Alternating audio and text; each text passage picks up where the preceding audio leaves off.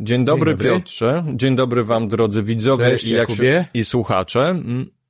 Witamy znów w Radomiu i przechodzimy może od razu do zaprezentowania czy, tytułów tradycyjnie trzech publikacji, jakie dla Państwa omówimy. Zaczynamy od szybkiej koewolucji kwiatów na spartnicy pu- purpurowej do nowych zapylaczy. Jakie?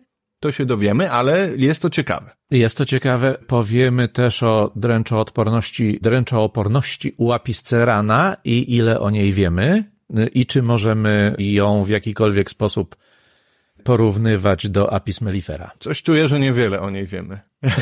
Zobaczymy. No i gwóźdź programu, skuteczność, te, wiem, że najprawdopodobniej Was to interesuje, skuteczność terapeutyczna pyłków, ale różnych pyłków, w tym również pyłków traw, nie tylko pszczelich, podawanych doustnie w chorobach niealergicznych, przegląd ogólny, ale tak naprawdę coś więcej, porządna metaanaliza. No dobrze, to mm, lecimy do. O, teraz to mamy tak troszkę na przestrzał, bo badania są prowadzone głównie przez naukowców z Wielkiej Brytanii, ale też z Kostaryki i Kolumbii. Ale ponieważ dotyczy to tego, co wydarzyło się w Nowym Świecie, więc najprawdopodobniej zlecimy w Kolumbii albo w Kostaryce, czyli Tak e, jest. nagrywamy zimową porą, ale za chwilę nam się zrobi ciepło. Co ty na to? No bardzo fajnie, cieszę się. Okej.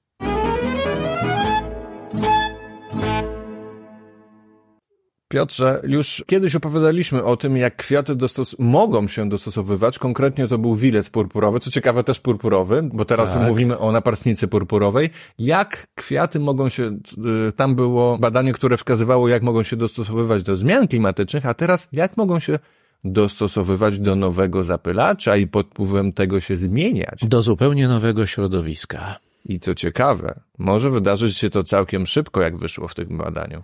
Tak, bo dotyczy badanie właśnie, jak powiedziałeś, naparstnicy purpurowej, która, tu są dokładne daty podane, w 1928 roku zawędrowała do Kostaryki, a w 1932 do Kolumbii. Pod wpływem kogo? Pod wpływem, no, potrzeby u, upiększania swoich ogródków. Tak, ale Masz... chodziło mi jakiego organizmu, bo mogli, czyli przetransportował ją człowiek. No tak, oczywiście, że Nie, tak. no przecież inne organizmy też transportują inne organizmy. Zgadza się, ale nie na takie odległości, rzadziej na, przez oceany. Człowiek tutaj jest jednak mistrzem, Tak, ale jeżeli chodzi o rozpowszechnianie roślin i pasożytów. W aktualnym świecie tak, natomiast w całej prehistorii Aby, tak, tak, to bywało różnie. myślę, że mieliśmy swoich konkurentów też. Mieliśmy. Ale nie, dobra, ale przechodząc już do badania. Dobra, wracając do tego, to ponieważ jest to roślina dwuletnia, więc mniej więcej 85 pokoleń w międzyczasie żyło w Kostaryce i Kolumbii i chodziło o to, że... Czyli łatwo policzyć. No tak. No tak, bo, bo między 1930 a, a 2030 2000. Okej, czyli już zdradźmy, bo w tym badaniu po pierwsze okazało się, że roślina się zmieniła, czyli i dostosowała do innych zapylaczy. Jakich? Do ptaka kolibru. Y, Do, do kolibrów. I ko, bo kolibry generalnie już zapylały, są też wyspecjalizowane w zapylaniu, pobierają po prostu pokarmy. Pokarm z kwiatów, czyli konkretnie nektar, w innych, innych naparstnic. I ponieważ ta naparstnica znalazła się w nowym da się środowisku, i co jest najważniejszą wiadomością tego badania, że stało się to tylko, według naukowców, tylko w 85 pokoleniach, czyli dość szybko. Tak jest. No, y, sprawdzenie tego nie było proste, bo, bo, bo tak naprawdę to chodziło o, po pierwsze o sprawdzenie, czy są to nadal rośliny o tych samych cechach, czy, czy to są te same rośliny, y, które. y, Może jakiś tam- nowy gatunek tutaj. Właśnie, może jakiś nowy gatunek. Nie, nie nowy gatunek, są te same. Czy czmiele ogrodowe, które zapylały te rośliny w Anglii i czmiele ogrodowe w Ameryce Południowej i Środkowej nie różnią się morfologicznie? To też było ważne.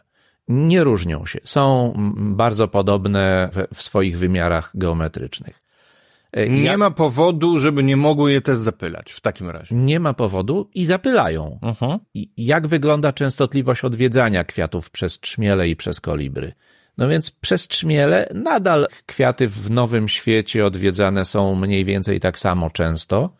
I tu pokażemy, pokażemy może od razu. Może, po, może pokażmy na początku, ja tutaj naukowcy nie dali, ale znajdę jakieś ładne zdjęcie albo filmik, jak pięknie koliber zapyla tą naparstnicę. W ogóle nie wiem, czy kojarzycie, że w Polsce też jest ta roślina często hodowana w ogródkach przydomowych, bo jest po prostu piękna.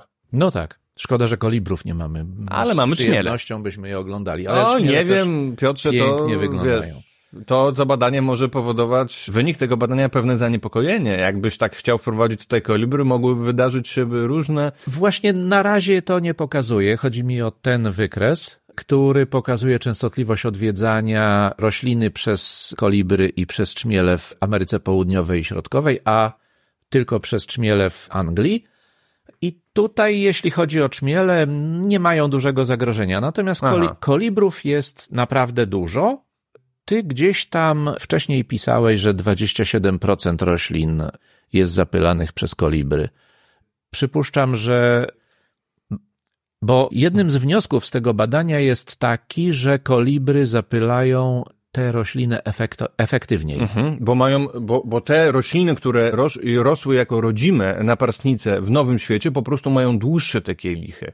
I, i, I kolibry były, mając dłuższe dzioby, były dostosowane do nich i na, os, wniosek naukowców jest taki, że jak nagle przybyła tam roślina, która ma krótsze te kieliki, no to tym bardziej mogły się nakarmić nią po Oczywiście, prostu. że tak. Ale roślina zrobiła coś, co dostosowało ją troszkę właśnie do roślin w Nowym Świecie i Czy do zapylaczy, czy do... do zapylaczy, przepraszam. Nie, do roślin, bo po prostu zrobiła to samo, co, co Aha. robią tamte rośliny, żeby, żeby kolibry mogły skutecznie Aha. ją zapylać. Co zrobiła?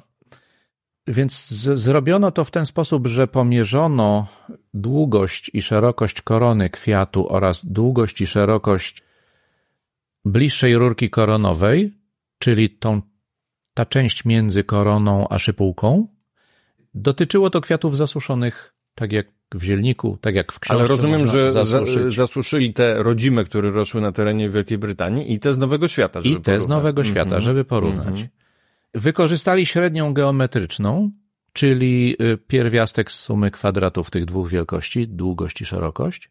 Średnia geometryczna daje, zmniejsza rozrzuty przy, przy dużych zmianach. To znaczy sprowadza populację y, lepiej do wartości średnich. I To, i to się okazało nazywa się, konkretnie dobór stabilizujący w różnych rodzajach doboru naturalnego. Okej. Mhm. I ok- okazało się, że w Kolumbii ta, ta wielkość bliższej rurki koronowej wzrosła o 13%, a w Kostaryce o 26%. No to 26% to już sporo. Tak, to już jest sporo. To spowodowało, że kolibry mają dokładnie taką samą sytuację z tymi roślinami, jaką miały z roślinami, które wcześniej odwiedzały. Ale to powoduje, że łatwiej im pobierać ten nektar, czy nie? Tego chyba nie mówią w tym Aha. badaniu. Nie, Okej, czy Natomiast są natomiast... konkurentem dla czmieli, czy nie są konkurentem? Nie, raczej, raczej dla rośliny jest lepiej, żeby Mhm. była zapylana przez kolibry, bo wtedy kolibry są skuteczniejsze w zapylaniu, dają większe osadzanie pyłku na znamionach I roznoszą ten pyłek na większe odległości, bo czmiel nie jest w stanie tyle przelecieć i roślina korzysta w ten sposób, że ma mniejsze prawdopodobieństwo chowu wsobnego. O właśnie, o właśnie. I tu nam Czyli pokazuje... kolibry dla rośliny mogą, dla naparstnicy, dla gościa na nowym konkuren- kontynencie są korzystniejsze, więc ewolucja spowodowała, że ta roślina się nieco zmieniła. Tak jest, staje się dla nich wygodniejsza. Mamy kolejny przykład fajnej, ciekawej adaptacji do nowych warunków spowodowanych przez człowieka. Cóż, no dla mnie jest to kolejny tam jakiś taki drobny przykład, że natura tak naprawdę poradzi sobie. No więcej wiemy o przyrodzie, więcej wiemy na ten temat, jak ona się zmienia i dla mnie to jest też informacja, że, że łatwiej się dostosujemy do e, zmian, które nas czekają. Aż tak bym nie generalizował. Mamy kilka przykładów roślin i kwiatów. Na pewno będzie ciekawie, natomiast też zależy, co rozumiesz przez łatwiej. Bo łatwiej, może być łatwiej w sensie ewolucyjnym, ale życie może być trudniejsze. Życie może być trudniejsze, ale jeśli będziemy wiedzieli więcej, to, to będzie nam troszkę łatwiej Nie się no, to- dostosować. I Nie znalazłbym chyba żadnego argumentu, który mógłby podważyć sensowność wykonywania jakichkolwiek badań, żeby się dowiedzieć, jak te, jak te zmiany mogą się dokonywać, no prawda? Także tutaj chyba tak. nie stanę z tobą w szrankach, no bo to by było bez sensu. Masz rację. No nic, to jest bardzo ciekawe. Taka ciekawostka. Przechodzimy do następnego. Do bliższej nam troszkę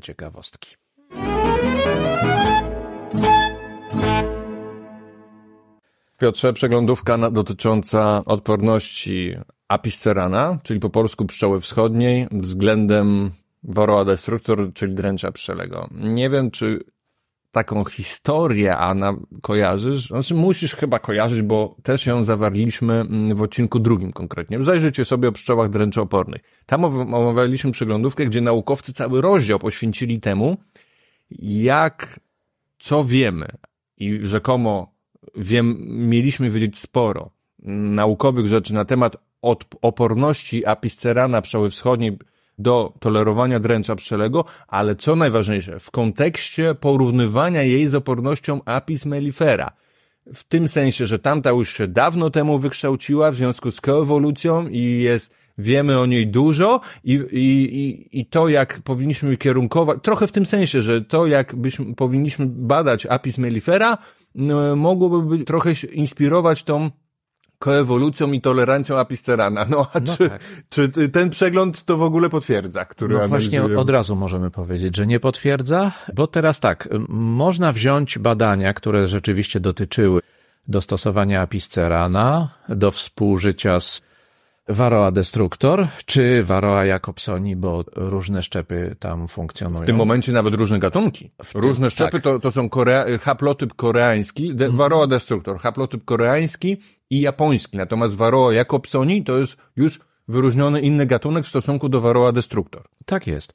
I, I można by rzeczywiście pomyśleć, że, że ta dręczoodporność jest dobrze znana, bo Penki i inni w 1987 roku obserwując działania pielęgnacyjne apis cerana, zauważyli, że że apis cerana strąca z siebie i z innych osobników ponad 99% pasożytów, a apis mellifera tylko 0,3%. Tak, i ten... Dziękuję, można się rozejść, mamy temat rozwiązany. No, tak? nawet tylko, więcej że... jest tych badań, tylko że to, które przytoczyłeś, jest cytowane najwięcej razy, dlatego że według Web of Science mhm. jest cytowane aż 300 razy, czyli jak na takie bardzo wąsko, z wąskiej branży badania, no w sumie całkiem sporo, a przecież już my, pamiętam, tak. że omawialiśmy badanie, do którego ja się czepiałem, że jest tylko właściwie ma zero cytatów albo tylko jeden poważny. No zgadza no, się. a tu ma 300. Tylko, tu że okazuje 300. się, że to badanie było oparte na subiektywnych, bezpośrednich obserwacjach Oczywiście. No to o czym my tu mówimy? To, nie, to się niewiele różni od, to jest od, jeden. od publikacji na YouTubie. Przecież. To jest jedno. Drugie to jest to, że roztocza wzięto z apis mellifera i, i, mm. i wprowadzono do apis okay. cerana. Tutaj może Żeby powiedzmy,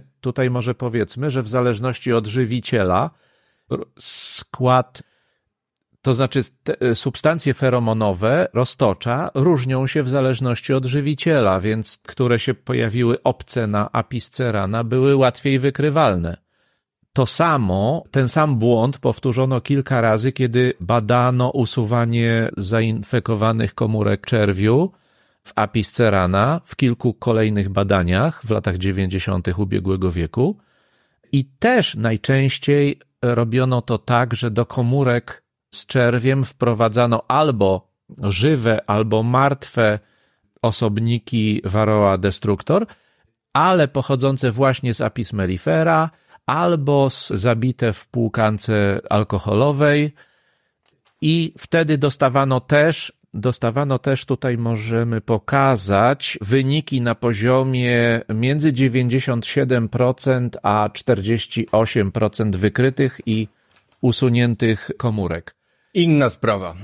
Niepewność wynikająca ze stosowania takiego uproszczenia, jeżeli bada się uszkodzenia dręcza pszczelego, który ma, ma być powodowane przez pszczoły. No jest to też robione na zasadzie często w tych badaniach, które są przynajmniej cytowane, po prostu było to robione na zasadzie obserwacji.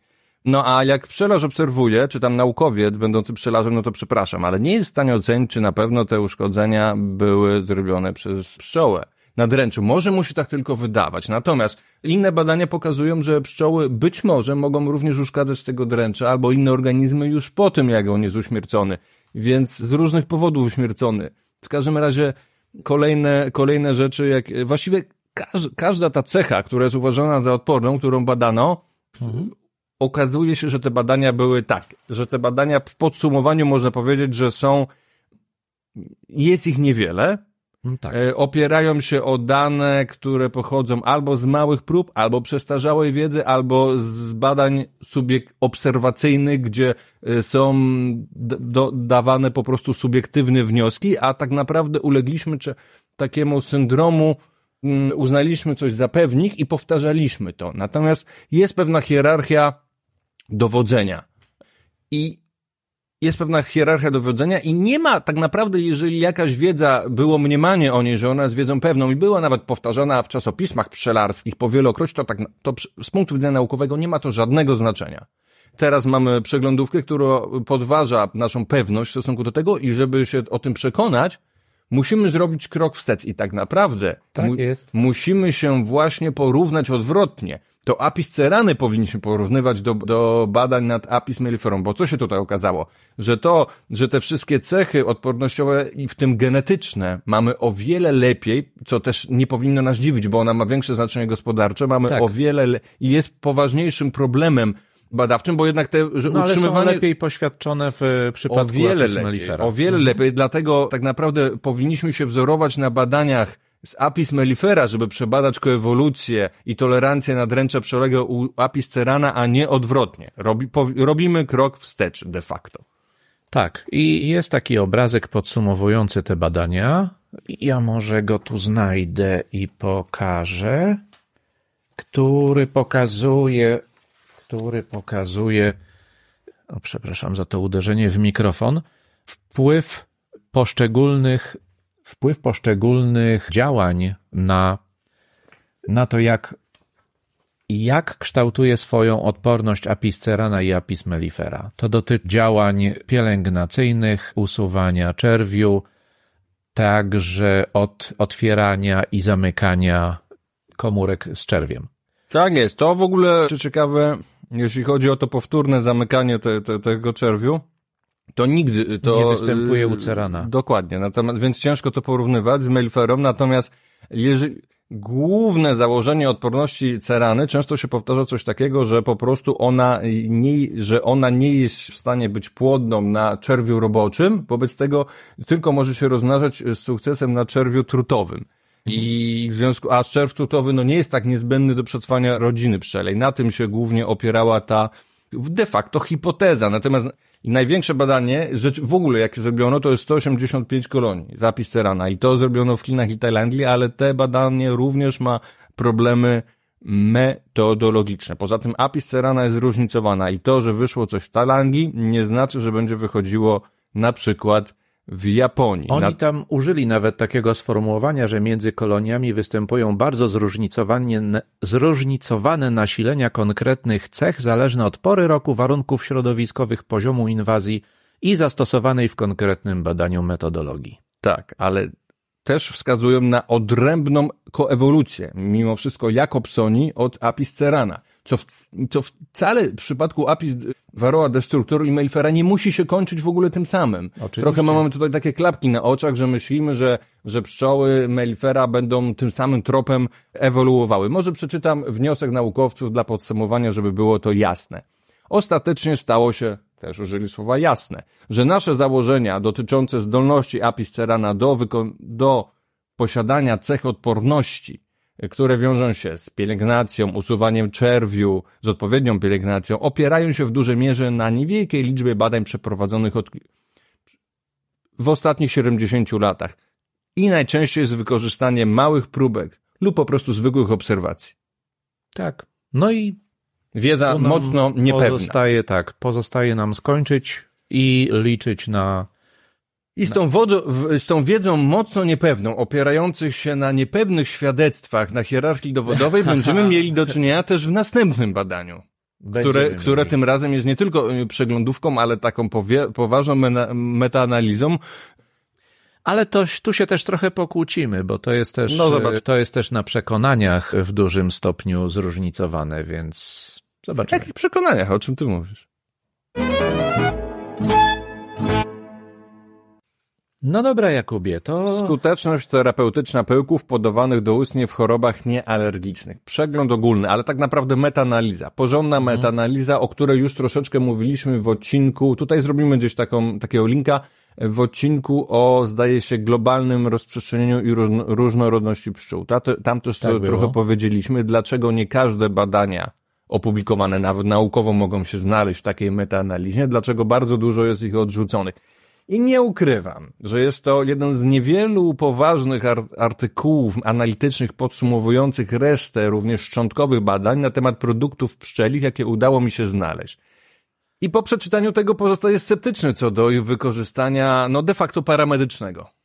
No wiem, że jesteś sceptyczny. No ja, ja nie będę sceptyczny. Ja, dlaczego? Ja, ja będę entuzjastą. Używanie pyłku pszczelego jest potwierdzone od starożytności, tak? Co to za Rozumiem. argument? To jest żaden argument. Natomiast no to po co go mówisz? Natomiast no, później powiem o tych argumentach, które pojawiają się tu w badaniach.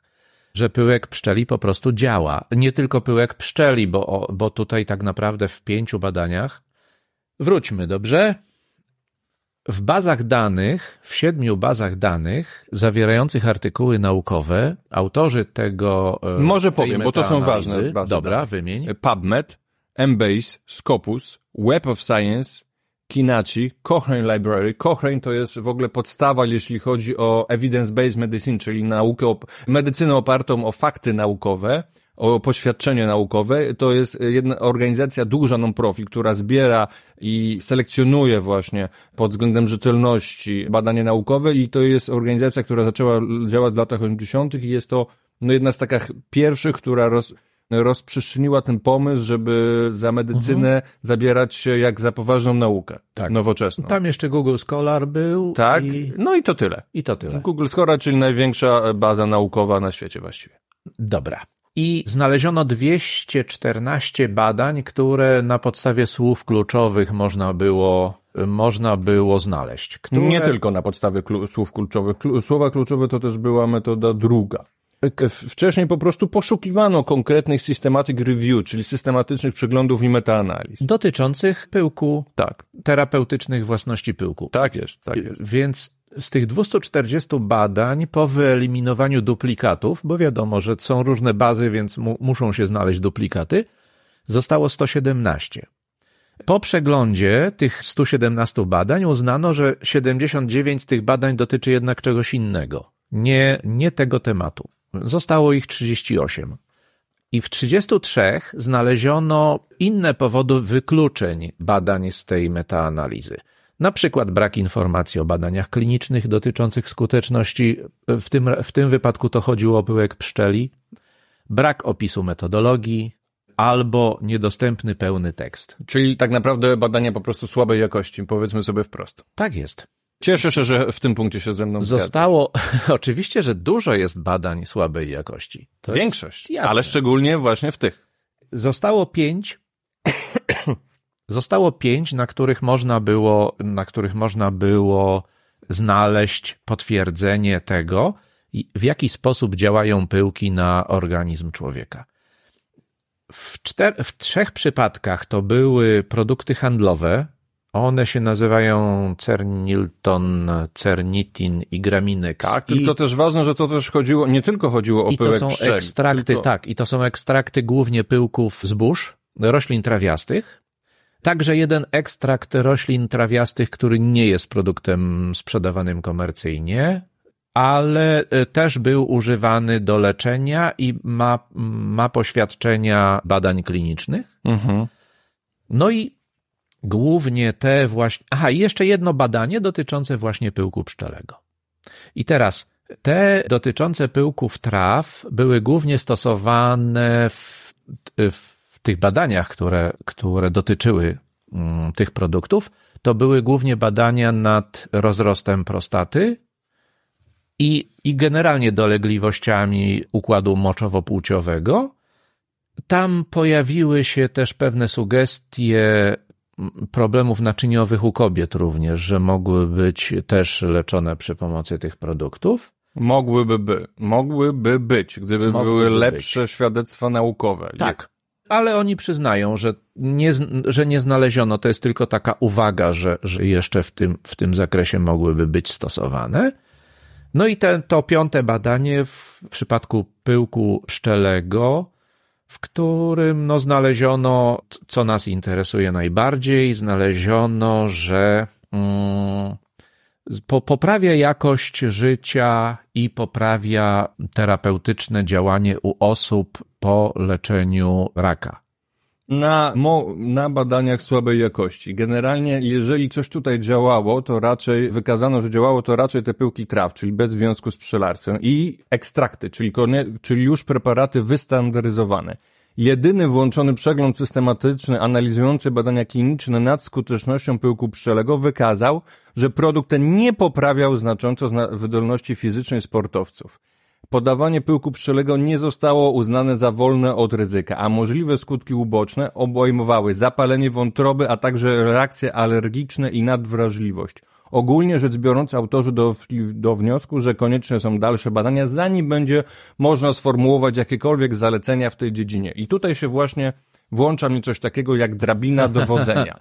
Ale w, w medycynie na, opartej na faktach, bo mówiłeś o tym nowotworze. To są dość poważne sprawy. Natomiast Właśnie. To, co jest ważne i to, co się, mm, jak się robi już badania poważniejsze nad takimi powiedzmy in vitro i nad takimi, gdzie się bada, obserwuje się po prostu kilka osób, kiedy przychodzi się do badań klinicznych, czy na przykład randomizowanych i zaślepionych, gdzie los, losowo grupy ludzi od kilkuset do kilku tysięcy są statystycznie dobrane odpowiednio, żeby były na przykład losowe, kiedy e, pacjenci w grupach osób i, i lekarze, którzy to badają, są naukowcy, są też e, nie wiedzą, kogo tak naprawdę, kto doleży, należy do jakiej grupy, czyli są zaślepieni, to jedną z pierwszych rzeczy, które się bada najpierw, zanim zosta zostanie to nawet e, działanie później potwierdzone coraz większymi badaniami, skutki uboczne negatywne, bo tak. jeden z podstawowych takich złotych myśli e, evidence-based medicine, medycyny opartych na faktach naukowych jest to, że to powinno przynosić, e, że przede wszystkim długotrwałe stosowanie powinno mieć więcej plusów niż minusów, bo wszystko ma swoje plusy i minusy. Oczywiście. Oraz, że musi być efekt wyższy to, jest trudność badań medycznych. Musi być efekt wyższy niż efekt placebo. Tak. A placebo jest, to po prostu działa. Tak, ale użyłeś kilku tu, tutaj, użyłeś kilku sformułowań, z którymi, do których muszę wrócić, bo po, zacznę od ostatniego. Placebo mhm. działa, ale w, jednym, w jednym z tych badań dotyczących pyłku traw wykryto wyraźnie, wyraźne popraw, po, wyraźną poprawę w, przy rozroście prostaty, niż przy zastosowaniu placebo i konkurencyjnym innym produkcie farmaceutycznym. Więc tutaj ten zastosowanie tego pyłku mm, dało znacząco lepsze efekty. E, a wracając jeszcze wcześniej, powiedziałeś, że zastosowanie pyłku pszczelego nie poprawia wydolności u sportowców, bo nie ma poprawiać. Bo dlaczego musi? Natomiast bo niektórzy tak uważają i tak to reklamują, więc oni sprawdzają. Natomiast poprawiło właśnie w tym badaniu poprawiło wydolność organizmu osób leczonych w terapiach antyrakowych. Więc jeżeli w takiej sytuacji, kiedy organizm najbardziej potrzebuje, potrzebuje wspomagania tymi zawartymi w pyłku składnikami, jeżeli on to wspomaganie działa, no to zostańmy przy tym, że ono działa. Tak, ale pamiętaj, że to było, na, jeżeli chodzi o wszystko, co do tej pory omawiamy, to było po prostu w tej hierarchii dowodzenia na jednym z najniższych poziomów. Także tutaj nie mówi, trudno powiedzieć, że na pewno nie może być to stosowane w praktyce medycyny opartej o naukę i, i jakichś lekarskich zaleceń, do, przy, przynajmniej zgodnie z tym metodologią nau medycyny naukowej, czyli właściwie jedynej medycyny, prawda? Bo Najlepsze, że ten, bo ten przegląd był w czasopiśmie, które zajmuje się fitoterapią, prawda? W czasopiśmie konkretnie Phytotherapy Research, więc medycy... chciałem bardzo wykazać, że nowoczesna metoda naukowa absolutnie nie odrzuca fitoterapii, czyli leczenia również produktami naturalnymi, bardzo tylko one widzenia.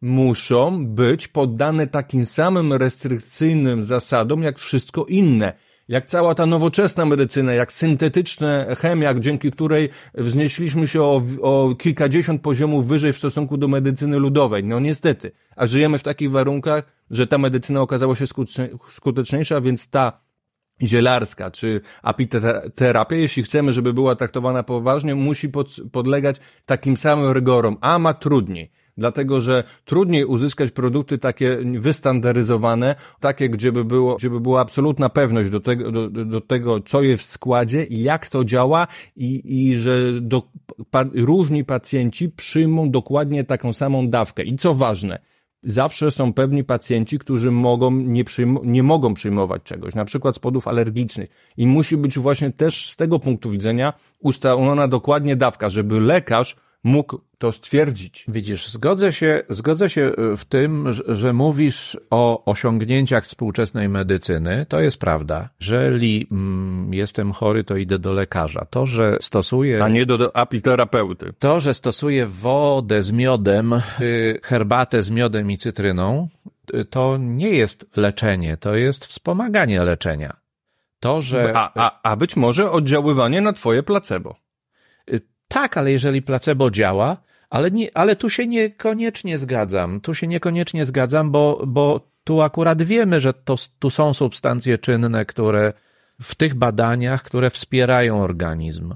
Jeżeli wspierają, jeżeli pomagają w jego wyleczeniu, nie zawsze muszą to robić samodzielnie. Nie zawsze mamy traktować produkty pszczele jako leki, znaczy nie powinniśmy traktować produktów pszczelich jako leki, bo one nie są zatwierdzone jako leki. Bo nie mają udowodnionego działania medycznego w tym kierunku. Niemniej, niemniej, jeżeli wspomagają leczenie i przyspieszają, przyspieszają wyleczenie, to powinniśmy doceniać ich. Y, tak, ale nie możemy właśnie nie doceniać z kolei skutków ubocznych. I może przeczytam pewien fragment. Dlatego zaleca się unikania podawania pyłku pszczelego pacjentom z chorobami wątroby, ryzyko zapalenia wątroby, alergią lub nadwrażliwością na pyłek lub inne produkty pszczele, nietolerancją miodu, zaburzami hematologicznymi, w okresie ciąży i laktacji i tak dalej, i tak dalej. I są jeszcze ryzyko pyłku kwiatu, toksyczność pyłku kwiatowego, zwłaszcza mniej znormalizowanego i przetworzonego pyłku pszczelego, czyli takiego prosto od pszczelarza na przykład, jest często spowodowane obecnością zanieczyszczeń takich jak metale ciężkie, pestycydy, mikotoksyny i bakterie. Zawsze w każdym produkcie mamy taką sytuację, że nie do każdego człowieka on będzie właściwy. Tylko, że tam są... mamy ustalony ten skład i przebadany. Rozumiem. No są ludzie nietolerujący laktozy, więc dla nich piramida żywieniowa jest ograniczona do produktów pozbawionych akurat tego składnika. Tak, tylko więc... że nikt nie reklamuje mleka w półce, nawet mleka prosto od krowy na targowisku, że, sprze- że jakoby sprzedawał lek. No to nie, to ja, nie, ja się nie zgadzam jako pszczelarz, że sprzedaję komuś leki. To ja tego nikomu nie, nie powiem i nikomu tego nie będę próbował wmówić. Natomiast... Ale, ale coś, ale no widziałeś tego typu marketing? Czy nie uważasz, że mówię coś od rzeczy? Nie, nie mówisz zupełnie od rzeczy. I to, i tutaj, tutaj jestem skłonny się zgodzić w stu procentach, że nie powinniśmy nadawać naszym produktom cech, które, których one nie mają. Natomiast nie możemy im odbierać tego, co one mają i pomimo tego, pomimo mm, osiągnięć medycyny, uważać, że uważać, że nasze produkty w jakiś sposób, nie wiem, przestały działać, czy, czy działają tak bardzo niezadowalająco, że należy je znaczy, zamienić. Działają na, jako, na tak jak, jak tym, czym są, czyli na przykład środkami spożywczymi. Natomiast to, czy będą lekami, to w nowoczesnym ujęciu powinny być poddane po prostu takiej samej metodologii jak wszystko inne. I no, może powiem troszeczkę rzecz taką, że ta medycyna nazywa się evidence-based medicine. To evident, niestety po polsku jest tylko jedno słowo na to, jako dowód. Natomiast to nie jest trochę na zasadzie takiej jak w sądzie, prawda? Że ktoś coś widział, że ktoś coś nagrał kamerą i jest dowód. Albo tak jak w matematyce i fizyce, że zostało wyliczone, że 2 plus 2 jest 4 i nie ma siły, nie, każdy kto powie, że 5, no to jest w błędzie. Evidence to są tak jakby świadectwa. I zaczynamy od bardzo drobnych świadectw, jakichś takich obserwacji, jakichś takich artykułów narracyjnych, właśnie takiej kon konkluzji wychodzącej z tego, że stosowano to od wieków wieków i to ma działać, bo, bo jest na przykład smaczne i pszczoły się napracowały, no to musi być dobre, bo natura to stworzyła albo Bóg. No nie. Musimy zebrać więcej dowodów na konkretnych eksperymentach. Tak naprawdę tutaj medycyna zaczęła trochę naśladować naukę. Muszą być to wyizolowane eksperymenty długotrwałe, na przykład longitudinal, które mogą one trwać nawet kilka lat. Tak. Są ludzie, y, na przykład to, czy bieganie rzeczywiście pomaga, badano na ludziach przez 7 lat, na, kil, na wielu tysiącach i niektórzy z pacjentów którzy na, na dodatek nie wiedzieli, w jakiej są grupie, zdążyli umrzeć przez to badanie. No to nie możemy to, po prostu badanie, które trwa kilka dni, że coś tam się komuś podaje, ale, jest no zupełnie ale początkowe. Weź mi, ale weź mi powiedz, gdzie w tej piramidzie jest, są metaanalizy. Na samej na górze. Poziomie? Na samej górze. Na samej górze. I tu mamy metaanalizę, tak. która pokazała, że stosowanie pyłku pszczelego ma dobroczynny wpływ na organizm ludzi, o ile oczywiście oni nie mają, o ile u nich nie wystąpią te, te, te czynniki niepożądane. Które nie są przebadane, które są zasygnalizowane. Ma dobry wpływ na ludzi, którzy akurat znajdują się w terapii antyrakowej.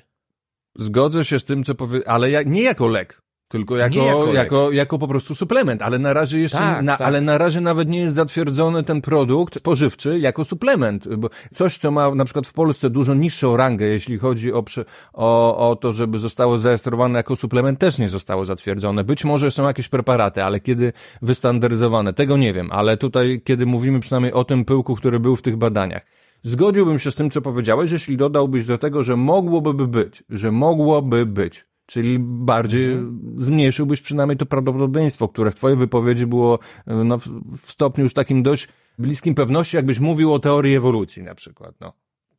Że, mm, że zachodzi. Nie, no gdzieś się tu spotykamy przecież. My... Może przeczytam, może no. po prostu przeczytam, co naukowcy napisali w, ogra w, w ograniczeniach przeglądu i we wnioskach. Widzisz, bo to jest metaanaliza. Ale nie każda metaanaliza musi prowadzić do twardych wniosków. Chodzi o to, że no właśnie, może mieć swoje ograniczenia. I ta ograni te ograniczenia powodują, że absolutnie nie ma tutaj czegoś, co by można w klinicznej praktyce stosować. Niniejsza praca ma kilka ograniczeń. Dowody na, na ten temat, czyli na temat terapii różnego rodzajami pyłku, ale między innymi też pyłku niezwiązanego z pszczelarstwem, czyli pyłku takiego straw kwiatowego, Dowody na ten temat są ograniczone, a metody badawcze zostały słabo opisane lub nawet nie zostały wymienione w wielu odpowiednich przeglądach.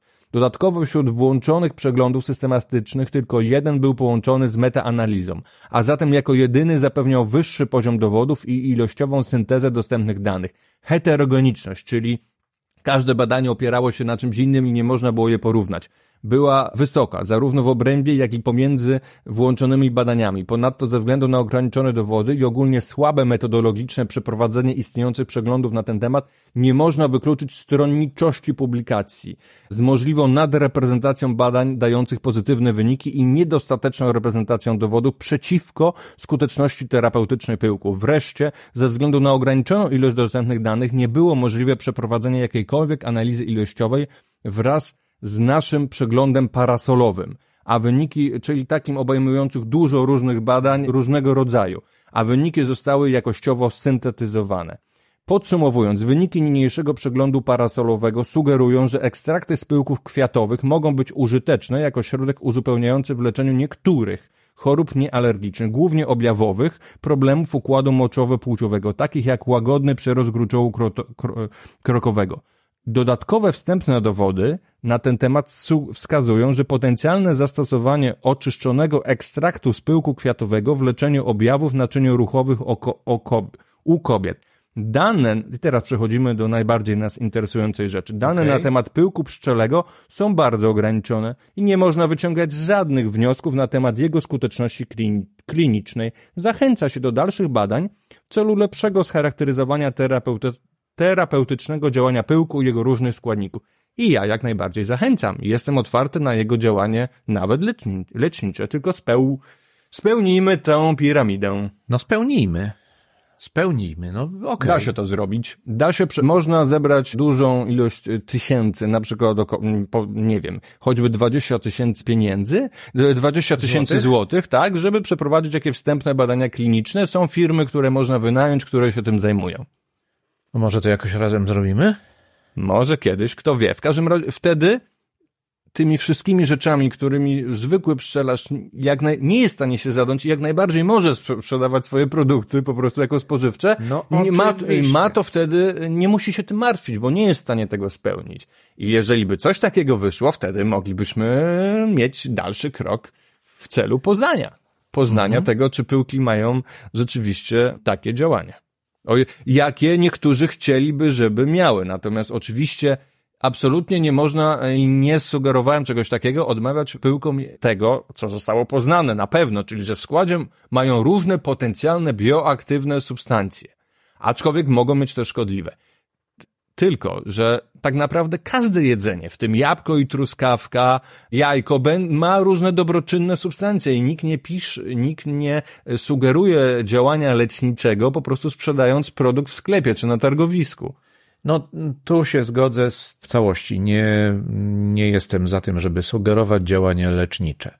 No, sugerujmy to, co rzeczywiście możemy sugerować. Okej, okay. a ja nie jestem przeciwnikiem absolutnie fitoterapii. Również im, co ciekawe, medy, nawet najbardziej racjonalna naukowo medycyna oparta o fakty naukowe dopuszcza, jest bardzo fajny wykres, który tutaj pokażę, taki kołowy, dopuszcza jak najbardziej na przykład stosowanie rzeczy, które mogą być indywidualnie dobre dla pacjenta. Nie wiem, mogę wymyślić tutaj na przykład jogę czy coś takiego. Jeżeli nie stwierdza się żadnych negatywnych skutków, a może to pomóc w samopoczuciu, a nawet wierze pacjenta, wierze bardzo się bierze po, pod uwagę. podobno rosół na przeziębienie bardzo pomaga. Możliwe. Tego nie wiem, czy bardziej niż placebo, ale chciałem powiedzieć, że w samym centrum są umiejętności i doświadczenie lekarza. I teraz tak, Dane z badań naukowych są absolutną bazą do tego, czy coś po prostu działa. Do tego się bierze, do, dołącza system, poznaje się system wartości pacjenta, jego preferencje i, i jaka jest sytuacja kliniczna, na przykład w danym kraju. I teraz chodzi o to, że na razie jesteśmy tutaj, że tak powiem, tutaj jesteśmy z danymi naukowymi, z badań naukowych, tutaj z wartościami pacjentów, na przykład wierzę w coś, mhm. a, w sytu, a sytuację kliniczną mamy niepoznaną, więc tak naprawdę nic dziwnego, że doświadczony lekarz, który opiera się na nauce, no nie może po prostu tych rzeczy połączyć. One muszą wzrosnąć, te dowody tu, system wartości musi być oparty też tutaj o dowody, i, i musi być poznana sytuacja kliniczna, czyli na przykład, czy dałoby się produkować w Polsce standaryzowany taki pyłek i wtedy możemy uzyskać coś, że, umie, że doświadczenie pszczelarza, doświadczenie lekarza może po prostu powodować, że będzie mógł coś takiego zalecić. Tak mi się wydaje. Tak rozumiem ten wykres. Okej. Okay. A was zapraszamy na odcinek czternasty. Mo, no to w końcu się udało może trochę posprzeczać. trochę się udało. Jeszcze będę musiał dostać od ciebie te wykresy, żeby zrobić jakąś fajną tak, porobię, animację. Porobię strzałki. Dobra. Porobię strzałki. Hej. Do widzenia.